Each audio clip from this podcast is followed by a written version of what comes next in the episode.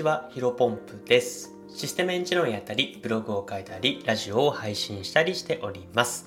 このチャンネルでは、新しい時代を個人の力でコツコツ歩んでいこうコンセプトに、僕自身の価値観や考え方をお届けしていきます。え本日なんですけども、Twitter とスタンド FM は相性がバッチリ。今更だけの紙ツールです。えー、こういったテーマでお話をしていきたいと思います。えー、まあ、早速本題に入っていくんですけども、まあ、タイトルにある通りね、まあ、Twitter とスタンド FM の相性がね、まあ、抜群に良さげというかね、めちゃめちゃいいですよという話になっていきま、を話したいと思います。まあ、僕はね、これまでスタンド FM、まあ、この音声配信でですね、250回以上、これ多分260回目かな、えー、いう形でですね、放送を積み重ねてきておりまして、で、まあ最近ね、ふと思うことが、まあ別にネタ切れではないんですけども、まあ何を話すかね、一瞬迷うことが多いかな、多いなというふうに感じているんですね。で、まあ、ただここ最近ね、えー、非常に、なんだろうな、えっ、ー、と、実践をしているのが、まあ、ツイッターからスタンド FM への輸入というか、まあ、ツイッターでツイートした内容をですね、えー、スタンド FM の方で、えー、話すという形を、えー、形をとっています。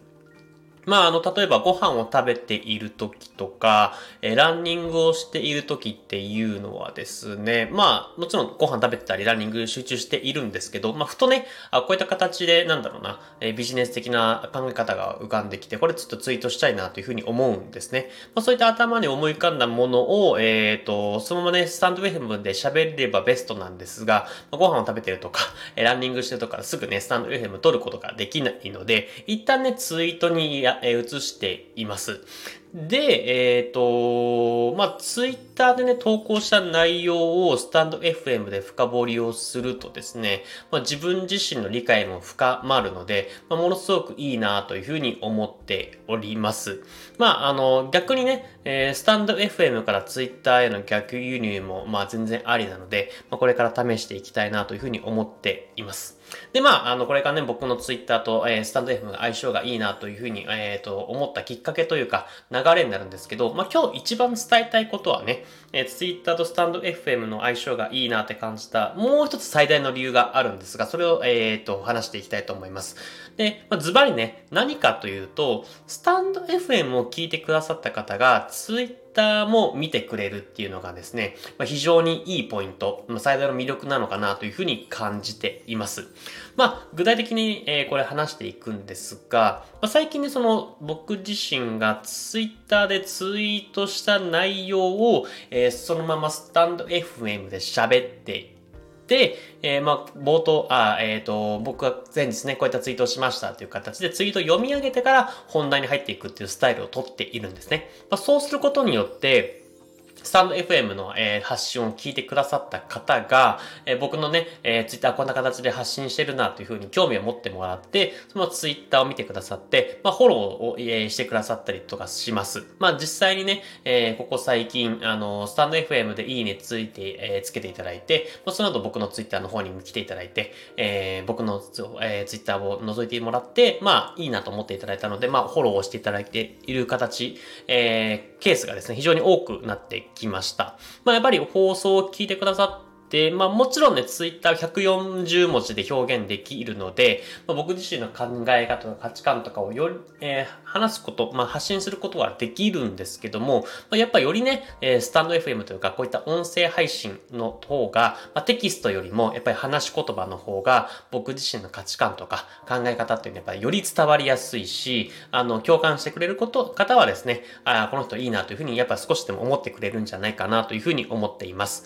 まあそれに加えてね、僕はあの、ノートでですね、台本を公開しております。で、そのノートのところに、僕自身のツイッターのリンクを貼っておりますので、もちろんあの、僕のね、 stand.fm の概要欄から、概要欄からツイッター飛んでくださる人もいるとは思うんですけど、まあ、もしかしたらね、えー、こういった放送の中で note、台本、ノートで台本公開してますよというところでですね、まあ、あの、ノートの台本見てくださって、まあ、視覚的にね、まあ、ノートの台本見てくださると一目瞭然なんですけども、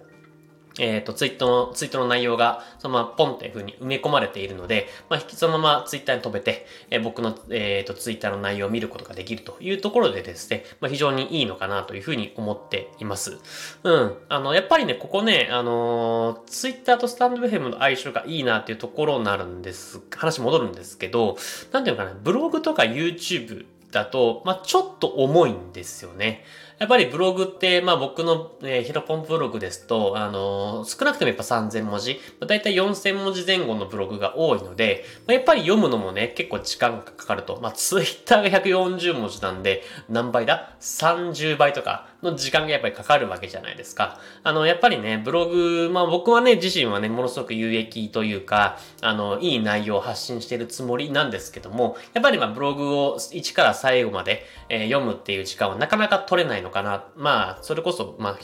うんと、まあ、ヒロポンプっていう、存在をね、知って、うん、それを全部読むっていうのはなかなか、うん、手間なのかなというふうに思っています。あとは、ま、YouTube。あ僕はね、まあ、そのコンテンツ、その、例えばビジネス系の、うんと、YouTube は内容発信してないんですけども、まあ、普通ね、他の人もね、えっ、ー、と、例えばビジネス系だったら Twitter とブログと YouTube が結構同じような内容をね、発信されてる人が多いと思うんですけど、やっぱり YouTube も YouTube でね、えっ、ー、と、再生しなきゃいけないし、まあ、目の時間、ううんと、まあその動画の内容を目でね、見なきゃいけないというところで、やっぱりちょっと重めなのかなというふうに思っています。まあ、それの一方で、僕はこのスタンド FM、まあ音声配信っていうのはですね、まあ、あのー耳はもちろんね、えっ、ー、と、使ってしまうんですけども、さっき言ったご飯を食べてる時とか、えー、ランニングをしてる時、まあ、通勤、えー、通学、そういった時間でですね、まあ、耳は開いていて、え何かしら、あの耳が暇な時間で、えコンテンツを消化できるっていうところでですね、やっぱり Twitter という風なところで、うん、ブログと YouTube と比べて軽めなコンテンツになるので、